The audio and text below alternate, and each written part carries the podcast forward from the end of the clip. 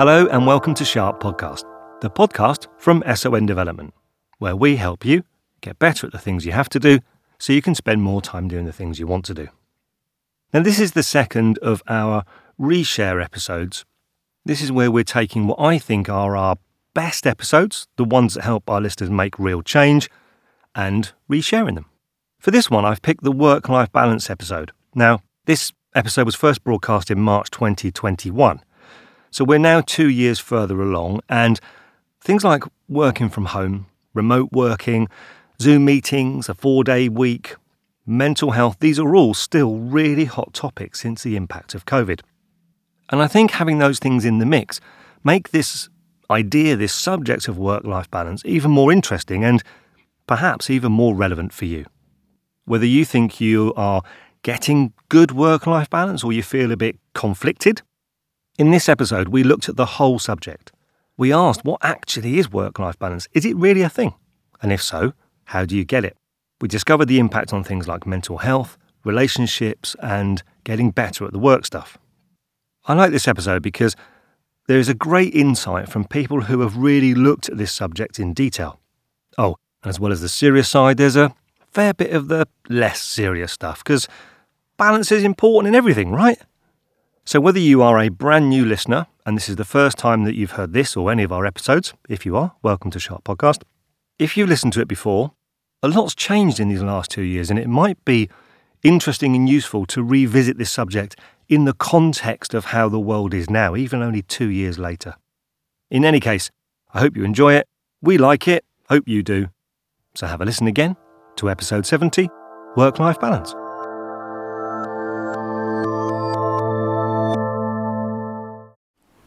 All the discussions about flexi time or dress down Fridays or paternity leave only serve to mask the core issue.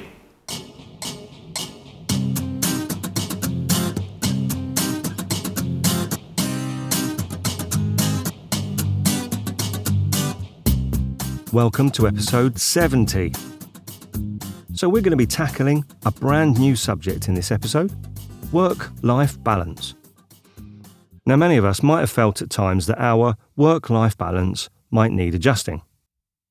And before we get started, I just want to put a quick note in here to say that I recognise that right here, right now, in early 2021, there are many people who are not working, who are in difficult scenarios, and this episode might not be directly relevant to your situation if you're in that position at the moment right now from a work perspective, but you might also find benefits from the parts where we focus on the life side of the equation. But most of us at some point have experienced our work life balance being out of kilter. And it could be anything from a vague sense that something's not right to a very specific sense because we're working till midnight, we've missed dinner, we've missed the kids, and something needs to change. Whatever you feel needs adjusting in your life, we look at this interesting subject. We tackle what do we actually mean when we say work life balance, and then we look at some practical steps that you can implement to help you. Let's go.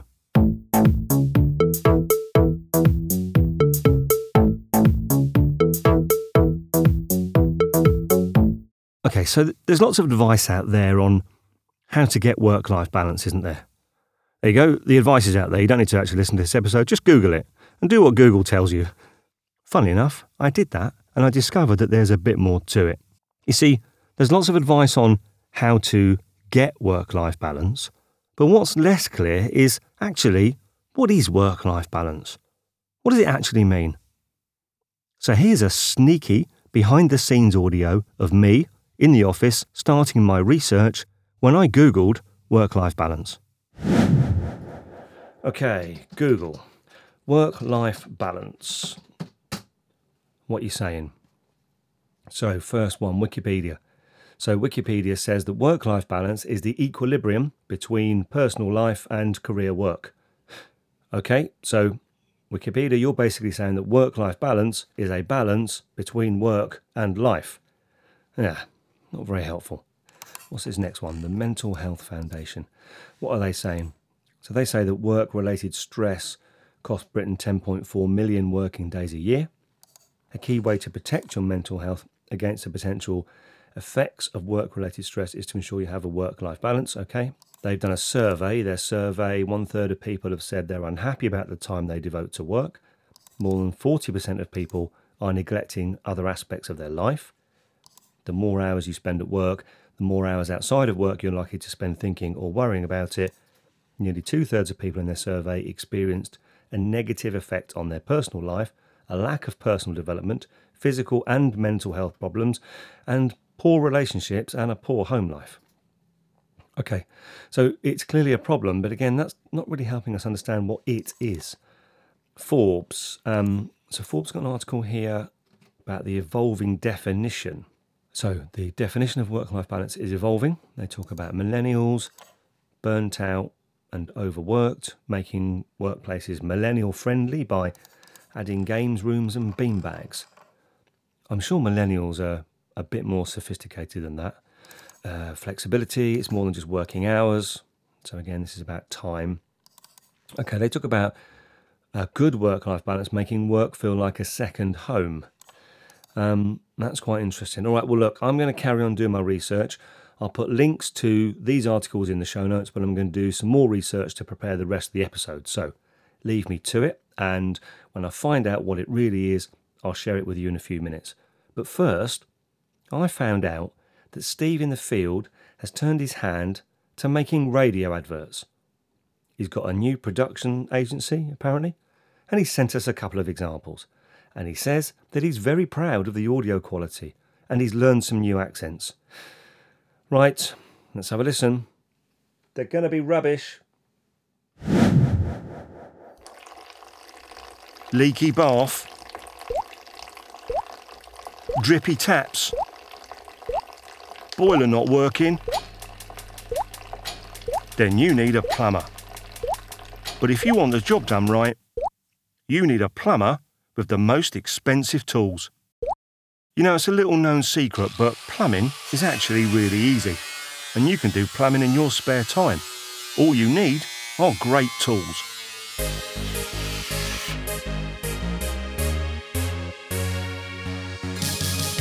Here at Leaks and Pipes and Taps Limited, our plumbers might not actually know what they're doing. You might even get a plumber who's on his first day. But it doesn't matter, because he's got a U87 pipe bender the best in class. He might look a little shaky, but fear not, because when he brings out his Apollo twin tap reseating tool, you know your pipes are in safe hands. So remember, next time you have a leak, don't look for a plumber with any experience or skill. Just check if his radiator key is made by Neumann, and you know you'll get a great result. Probably all information in this advert is fictional, not to be taken seriously, and in no way reflects the actual skills of great plumbers out there. Any brand names referred to are spelled differently to any actual brands, and any similarity is entirely coincidental. Also, if you genuinely need a plumber, let me know, because I can recommend a really good one. Uh, right, thanks, Steve, I think. Anyway, back to the subject. So, yeah, I did some research on work life balance, and I thought that the first step in identifying the solution to anything is to be clear on what the actual problem is that we're trying to solve. It makes sense to me that if you can understand the problem, then you can identify an effective solution. And further down the line with my research, I came across a few TED Talks that give a different perspective on this problem of work life balance. And they can help us see the problem in different ways. So, with each of these three talks, I'm going to play a snip now in the podcast. I'll explain what I see are the key ideas, and then if you want to, you can watch the full talks after the podcast, ready to create your plan, because the links to each one will be in the show notes. So, the first one is a nice piece by a chap called Nigel Marsh on his discovery about work life balance. Now, this talk is over 10 years old, but it's got 5 million views on TED. It is quite funny, and it's only 10 minutes long, so I'll put a link to the full talk in the show notes. But here's a snip. But all I learned about work life balance from that year was that I found it quite easy to balance work and life when I didn't have any work. Not a very useful skill, uh, especially when the, when the money runs out. Um, so I went back to work, and I've spent the seven years since, struggling with, studying, and writing about work life balance. Uh, and I have four observations I'd like to share with you uh, today. The first is if society is to make any progress on this issue, we, we need an honest debate. But the trouble is, so many people talk so much rubbish about work life balance. All the discussions about flexi time or dress down Fridays or paternity leave only serve to mask the core issue, which is that certain job and career choices are fundamentally incompatible with being meaningfully engaged on a day to day basis with a young family. Now, the first step in solving any problem is acknowledging the reality of the situation you're in. And the reality of the society that we're in is there are thousands and thousands of people out there leading lives of quiet, screaming desperation, where they work long, hard hours at jobs they hate to enable them to buy things they don't need to impress people they don't like.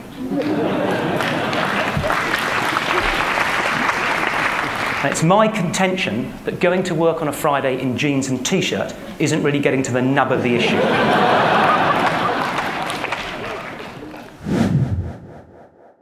so, as I said, there'll be a link to that full talk in the show notes for you to watch after the episode.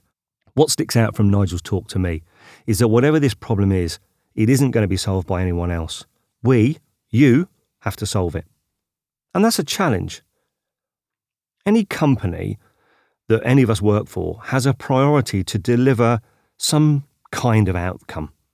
And whatever we do in that company, we help them achieve those outcomes if we do more stuff to a better standard.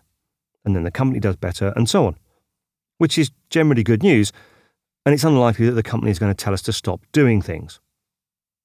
Now, I remember when I was really young and new into the work market, um, I was keen to succeed. I wanted to win. I wanted to get promoted.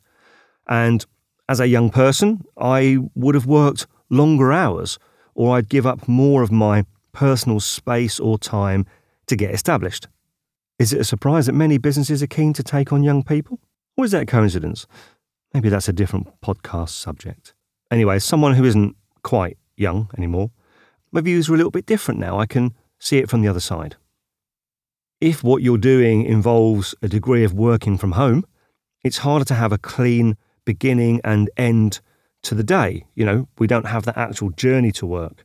And that combined with technology being always on risks that the boundaries can become blurred. In his talk, Nigel describes that it feels like a conflict. And it's not just about balance, but that he says that there is a direct conflict between what a business might need from a person and what the person needs. Now, you may or you may not agree. Later on, we're going to hear from people that don't think it's that big a conflict. But the key takeaway from this talk is how Nigel refers to a possible solution. He says it's the little things and not the big things. And for him, the little things seem to be reading a bedside story and the significant number of times that he's aiming to have sex in one day. So, let's park Nigel's view for a minute because before then, I want to ask you to consider a different perspective on work life balance. Nigel clearly says there's a problem and the problem needs addressing. And the idea of balance, the word balance in the phrase, sets up an idea of conflict, doesn't it? By highlighting work as being in conflict with life and then trying to find a balance, we can get stuck. And this might explain why it's such a difficult problem to solve. Michael Walters talks about this in a TED talk from 2017. Now, the view in this talk is different, and you might not agree with it, but I'd ask you again to watch the full talk at the end and decide what it might mean to you. I'll put a link to the full talk in the show notes, but here's a snip. So, people come and talk to me a lot. We get coffee and they say, What do I do? I'm really stuck. And I say, Stop searching. And they say, What? Stop searching. I said, Yeah, stop searching for balance. And they look at me and say, You need to explain a little bit more. So that's what I want to share with you. I'm really passionate about this. Okay? I go to them and I say, you cannot separate your work from your life. So stop trying to balance it. Stop trying to break it out. They said, explain more. I said, okay. So I'm going to ask all of you, walk through this with me. So the theme in this talk is that work is life, that it's all part of what we do, that it is all life. And that for some reason, we set up this arbitrary conflict between work and life and the balance.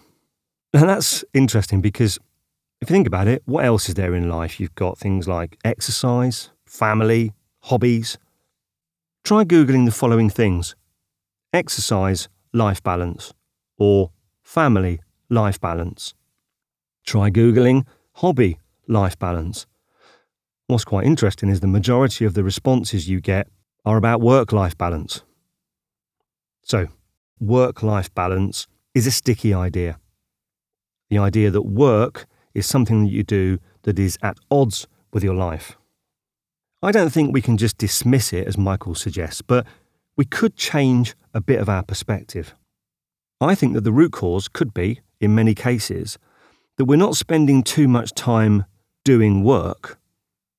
It's that we're spending too much time doing something that we're unhappy with that happens to be work. Now, that might sound obvious, but I do think there's a subtle difference. The whole premise of our podcast is that we help you get better at the stuff you have to do so you can spend more time doing the things you want to do. I am guilty of creating that conflict. But, you know, we live in the real world.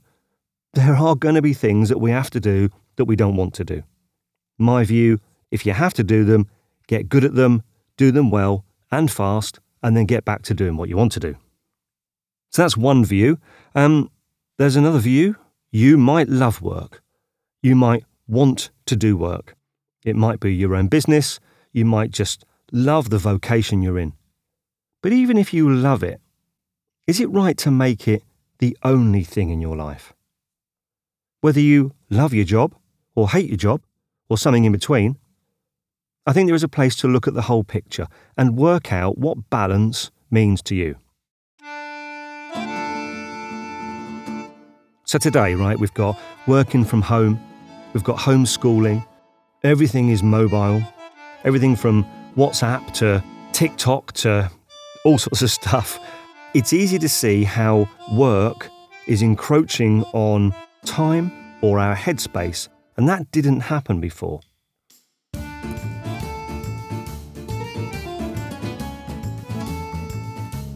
Now, we can't stop the technology, probably wouldn't want to. Uh, if you're unhappy with all of this, you could change your job. And if you are unhappy, perhaps you should. But first, I think you need to decide is it actually the job that's making you unhappy? Or is it what the job is stopping you from doing? Is there a way that I could actually do the things I want to do, but without necessarily changing the job? Now, maybe, maybe not. But to me, it seems worth checking out before you make that big change of changing the job.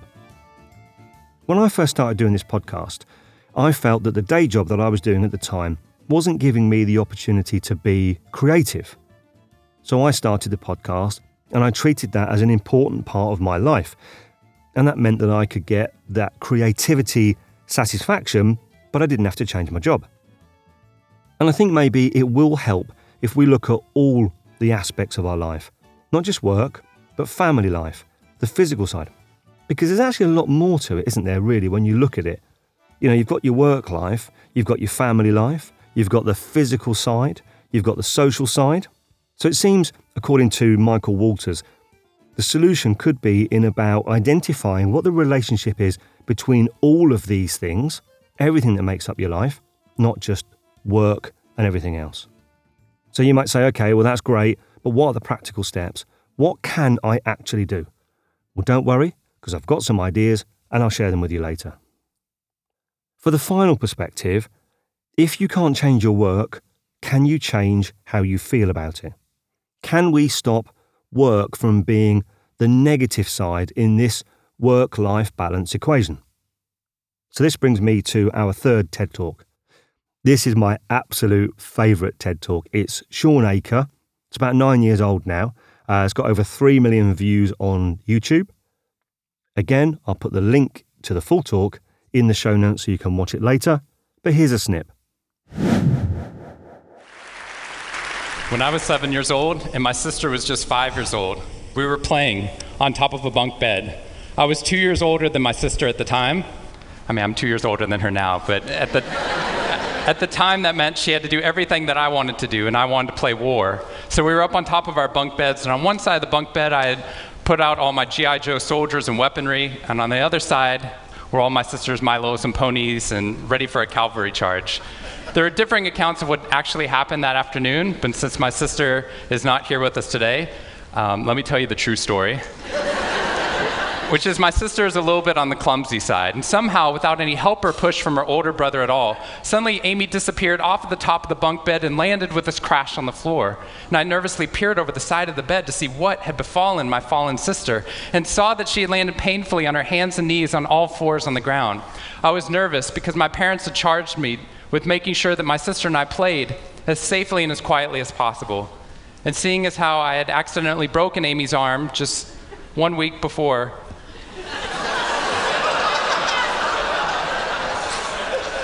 heroically pushing her out of the way of an oncoming imaginary sniper bullet.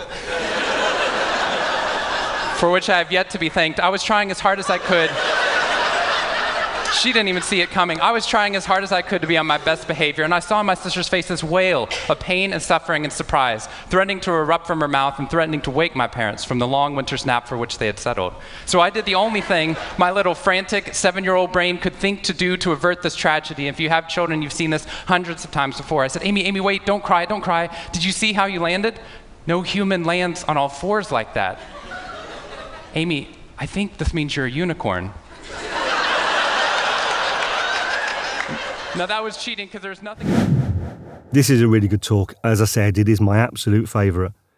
I'm smiling because if you haven't seen it yet, you're going to get to see it, and uh, I think you'll love it. I like his graph. Anyway, Shawn is talking about happiness, and he's essentially talking about reframing things. What he basically says is that how we feel about work, or anything, is a direct result of how positively we view things in general. And what he's saying is don't change the view, but change the lens. Now, by the way, I think that when he talks about positivity, he's not talking about this wishy washy, everything is great approach. You know our views on lame positivity. In fact, we did a whole episode on it.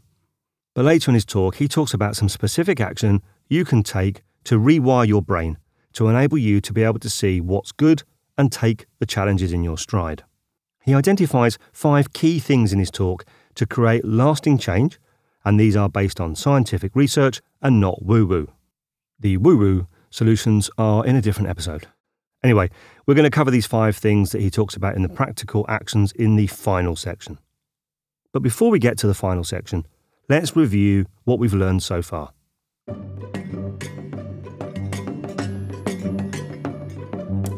So we started by asking what actually is work life balance? We dismissed some unhelpful suggestions about time because it's more than that. Nigel Marsh confirmed that you can't just avoid work, and doing less of it isn't the full answer. He identifies that it's about what you do with the life bit. He talks about the story of his son going on the swings, having a pizza, being read a bedtime story by him, being described by his son as the best day in his life. He also said that companies are not going to solve it for us. So if we feel like we've got something missing, then what he's saying is that we've got to sort it ourselves. And he identified the little things. Be clear what they are because they lead to the big things. What little things could you do in your life that would make you feel good? Then we had Michael Walters talk. So he dismantled the whole concept of the work life balance argument. He's basically saying it's a fallacy and that it is all life and we should consider the whole package. He suggested focusing on the relationship between all the elements in your life and how they make you feel. And then finally, we learn from Shawn Achor that even if you can't change the work or any other aspect of your life, you can change how you feel about it. Shawn believes that we can reframe how we feel about things, including work, by looking at them through the lens of positivity and not the flimsy idea of positivity, but taking clear steps to help us reframe it. And I think that final bit is powerful this idea of perspective. I mean, let's be honest, most of us who are listening to this podcast or making this podcast aren't digging holes in the road in the rain for a living. If you are, I fully take my hat off to you. But the reality is that for the vast proportion of people who listen to a podcast like this, if you're working, you're probably doing something relatively safe in an environment that's okay, that's not causing you a great deal of personal hardship.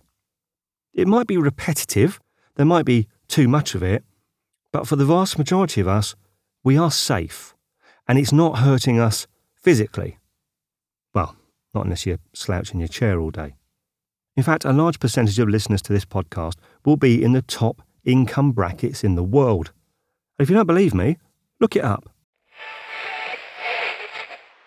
The BBC says that one third of the world's population lives on less than $2 a day, and that if you earn more than $18,000 a year, you are in the top half of the world.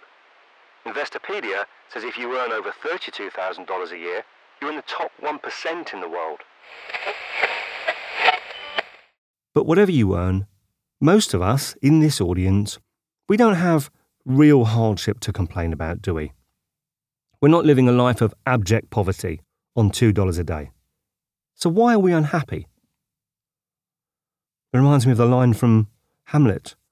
I was going to say Shakespeare's Hamlet then, because, like, what other Hamlet is there? It reminds me of the line from Hamlet There is nothing either good or bad, but thinking makes it so.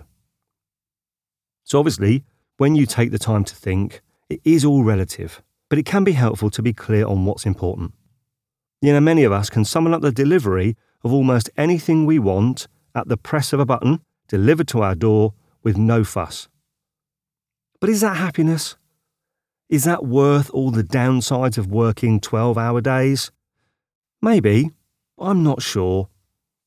It might be worth thinking about.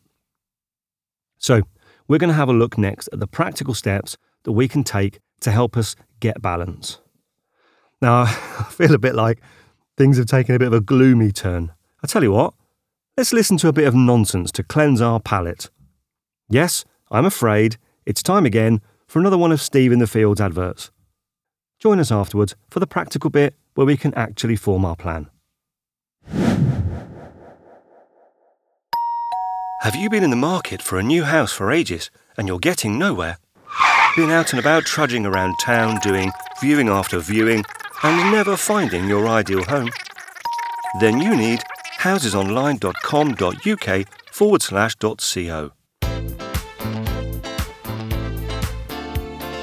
We take the pain out of house buying by bringing the house to you. Just follow the three simple steps. Step 1 Review all the amazing houses that we have available to fit your criteria. Step 2 Choose the house of your dreams. Step 3 Choose the delivery and postage that best suits your budget. And within 48 hours, your wonderful new house will be delivered to your doorstep by one of our fantastic drivers. Not going to be in? Don't worry. We can leave your new house with a neighbour or in a safe place just behind the recycling bin, ready for when you get back. And then all you have to do is assemble your new home, take the old one to the rubbish tip, and enjoy living your best life. And if you don't like the neighbourhood that you live in or your journey to work, why not try our sister companies flatpacknewneighbourhoodonline.com and newjobtogo.org.uk forward slash .com.org. All available with Prime membership, so your new house and neighbourhood and job can be delivered the next day and sometimes even the same day. Stop being old fashioned, Grandad. Make the change. Everyone does everything online now, so join them and stop being a stick in the mud. All items delivered flat pack and require some home assembly. All tools supplied, which basically means we'll send you an Allen key that's made from tinfoil. This advert contains cookies. Your decision to listen to the advert means that you've confirmed acceptance of our cookie policy, which basically means we can pop into your computer, have a rummage around, and help ourselves to anything that catches our eye. housesonline.com.uk forward slash .co. Join the future of house buying today. Honestly, is he actually getting paid for these? He tells me they all have a deeper meaning. I'm not so sure. Although, Guy Slocum, if you're listening, thanks for the idea for the plumber one. Okay, so let's have a look at some practical stuff. I've watched these talks, I've reviewed lots of content, and I've identified four actions that I think could help you to help your work life balance and move the needle towards feeling better.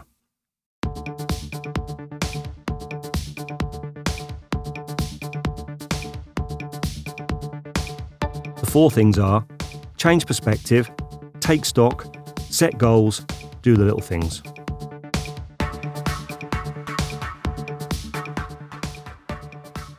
So, action number one practical steps to change our perspective. Now, I think we need to do this action first, because once we've got that right, the rest flows from it.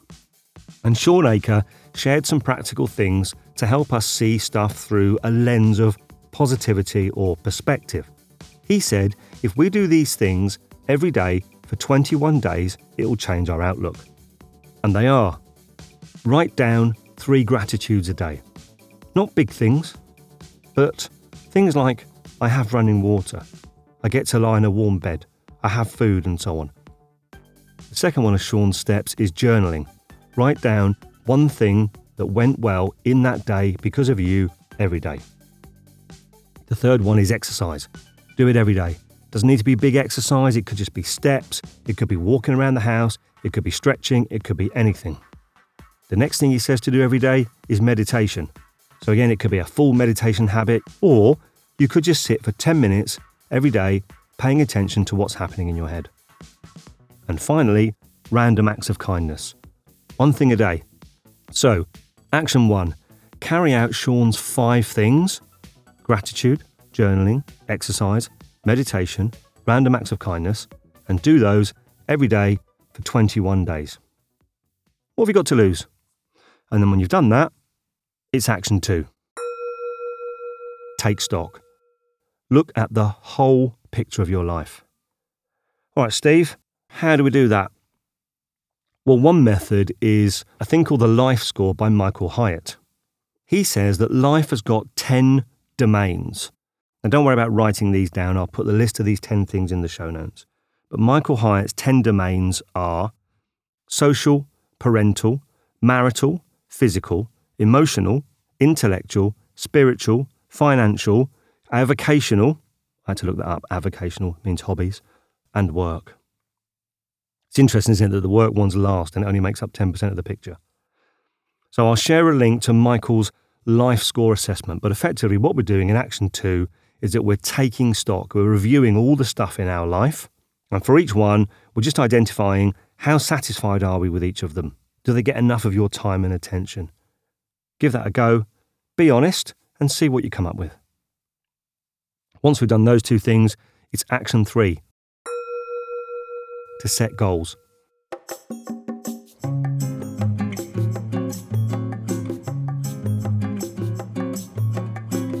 And this is just for the key ones that you want to move forward. Just pick two or three things that you want to move on first and most. You can come back to the others later. So, how do you set goals for some of this life stuff? Well, here's a few examples. The parental one, you could set a goal for your relationship with your kids. So, we have actually set a goal which is what do we want our relationship to be like with our kids? Um, hobbies. If you were doing a hobby that you really got a lot from, what would that look like? When would you be doing it? How often? Financial, it's a bit more straightforward. You can set goals for how am I going to pay off debt maybe just a small amount per week, per month, or how am I going to save a tiny amount? And the important thing when you set goals is to be specific.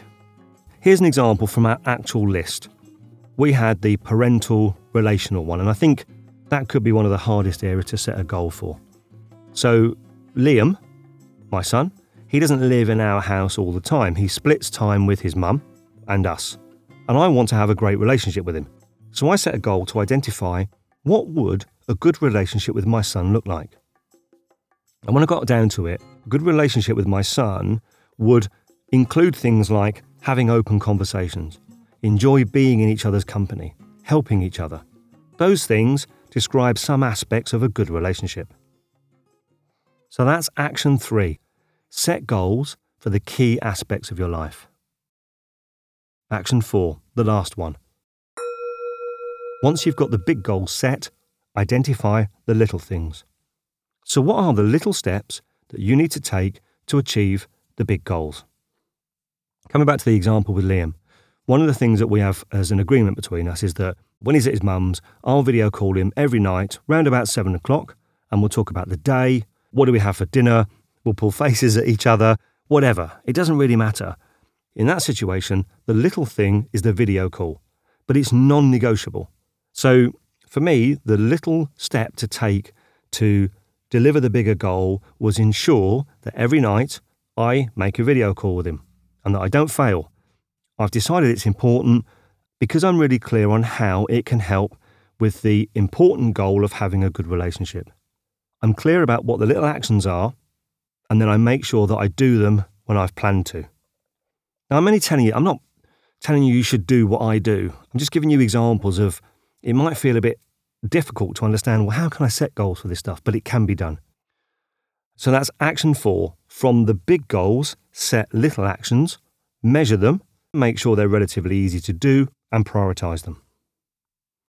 If we want to tackle this area of work life balance, I think what we've learned is that it's actually about tackling life first, raising the life side of the seesaw, the life side of the scales, back up in importance. And it seems to me that these four actions could make a difference. So, just a reminder number one, change your perspective with Shawn's five daily things for 21 days. Number two, review your whole life. How is it going? Really? Number three, set goals for your whole life, relationships, financial, and so on. And number four, the little actions. What are the little actions that support the big goals? Be clear on what they are and measure your progress on them. Something else I've learned is that measuring the progress, whether your progress is good, bad, or indifferent, that's actually where happiness comes from. In spite of the fact that I might have good days, I might have bad days, overall, I'm moving in the right direction.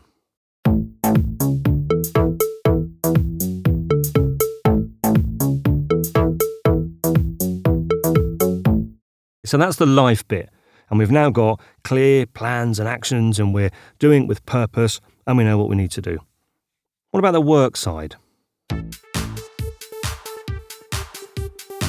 I think that once we've decided what's important, and then we've taken the steps to ensure that we progress on those things, then it's easier to identify where work gets in the way. And then we can set boundaries because we've decided that our life things are important.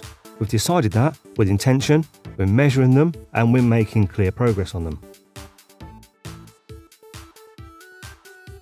But if work gets in the way, now it's obvious where that's happening. And now you've got an incentive to change it, to say no, to put boundaries in, or if needed, to change your work. I mean, ultimately, we have to make some difficult decisions. Are the things in my life more important than what I happen to do for a day job for the income? And whilst it might be a difficult decision, you can only get to that point if you've actually given some thought to what do those things look like? What's important to me? And then once you've done that, you can then say things like, My working day must have a hard stop at 6 pm because I've got family time or a personal project to work on. Or you can say, No, I can't do this work assignment over the weekend. I've got clear plans that I won't give up. Or alternatively, you can say, I decide that I will do the work assignment over the weekend and I'll move my personal plans to another weekend. The point is that you're making a choice with intention. And that's got to be better than just letting things happen to you, isn't it? From experience, I do know that if you take these four actions, it's not going to get worse. And if you go on this journey, you might discover some things about yourself along the way. So, nearly at the end. If you haven't watched the TED videos yet, do it after this, and you'll find out why reading bedtime stories to his son became important to Nigel, why Michael likes playing with his balls, sorry, Michael, and why Shawn was able to convince his sister that she was a unicorn after pushing her off the bunk bed. So, what's your unicorn story? What might be important to you in your relationship with your kids, your family, or your life? I'm convinced it's the little things. If you just have two things, work and life, it's easy to struggle. But if you have 10 things, and work is just one of them, an important one, but it's still just one, that's balance. Ultimately, surely taking the nine things in life and balancing them up with the one element of work is more balanced than just living in hope that we might have enough time to do the things that we really want to do. If you want, you could have 11 things in your life. You could dedicate an entire domain to listen to Sharp Podcast. You decide. I really hope this episode's helped your thinking. Please let us know. We'd love to hear if you've made positive changes to your balance, what they were, share them with us, and we'll share them with the audience. That's it. Enjoy, have fun. If I can help, let me know, and I'll see you in the next episode. We hope that you enjoyed what you've just listened to. Have a look at the show notes for the episode, and there you'll see the links, resources that we used, and there's reminders there to help you get better at what we talked about. You know, making this podcast is a labour of love, and we genuinely do it for one reason to help you. And we want to help as many people as we can, but to do that, we need your support. So now this is where you can help us. You can share our episodes on social media. You could send a link to a friend or help them subscribe on their device. And another free way you can support is to give us a five star review on Apple Podcasts or your podcatcher app. Thanks for your help. It's really appreciated. Bye bye.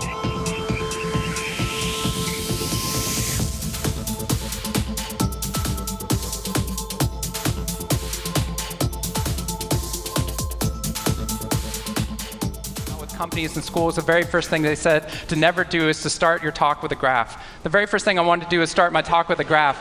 This graph looks boring, but this graph is the reason that I get excited and wake up every morning. And this graph doesn't even mean anything, it's fake data. What we found is